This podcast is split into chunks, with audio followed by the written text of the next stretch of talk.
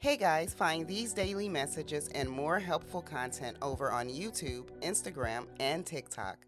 Now, for your daily, just in time message.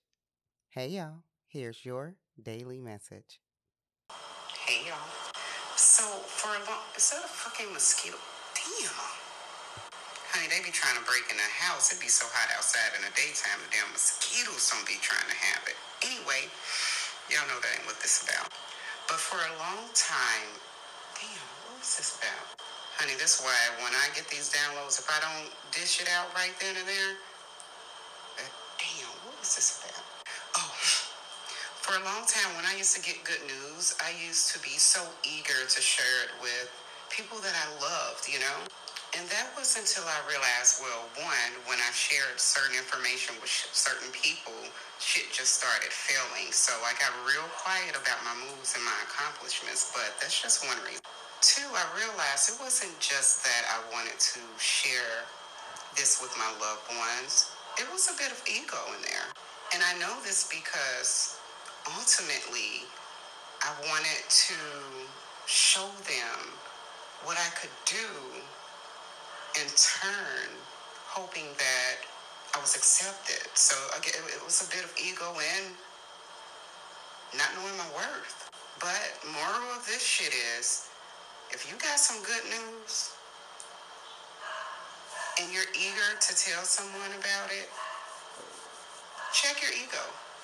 I know it probably sound crazy, like how is that, you know, check your ego. If you know damn well when you tell these people your good news and they don't really get excited about it, they never ever bring it up again and say, hey, how's this going or how's that going? You know them people don't give a damn about hearing your news, so why are you telling them? It's either one, you're really, really looking for acceptance, and if that's the case, you got some healing to do, or two, it's ego. And there's nothing wrong with it being ego. We want to be, you know, acknowledged, especially if we don't get that shit, you know. So it's easy to slip into that ego, even when it's not a bad thing, but sometimes it can be a negative effect towards you, especially if you're telling such important things to people that are praying against you. So when I get great news, now, honey, I turn my phone off. I give me a bottle of wine. Mm, I stuff my rolls. Baby, I turn my music on. And me and my ancestors, we go better there a lot. I'll be like, thank you, thank you, thank you, thank you. Bitch. I'm grateful. And I don't need the world to know that. All I need is the Most High and my ancestors to know how grateful I am for everything.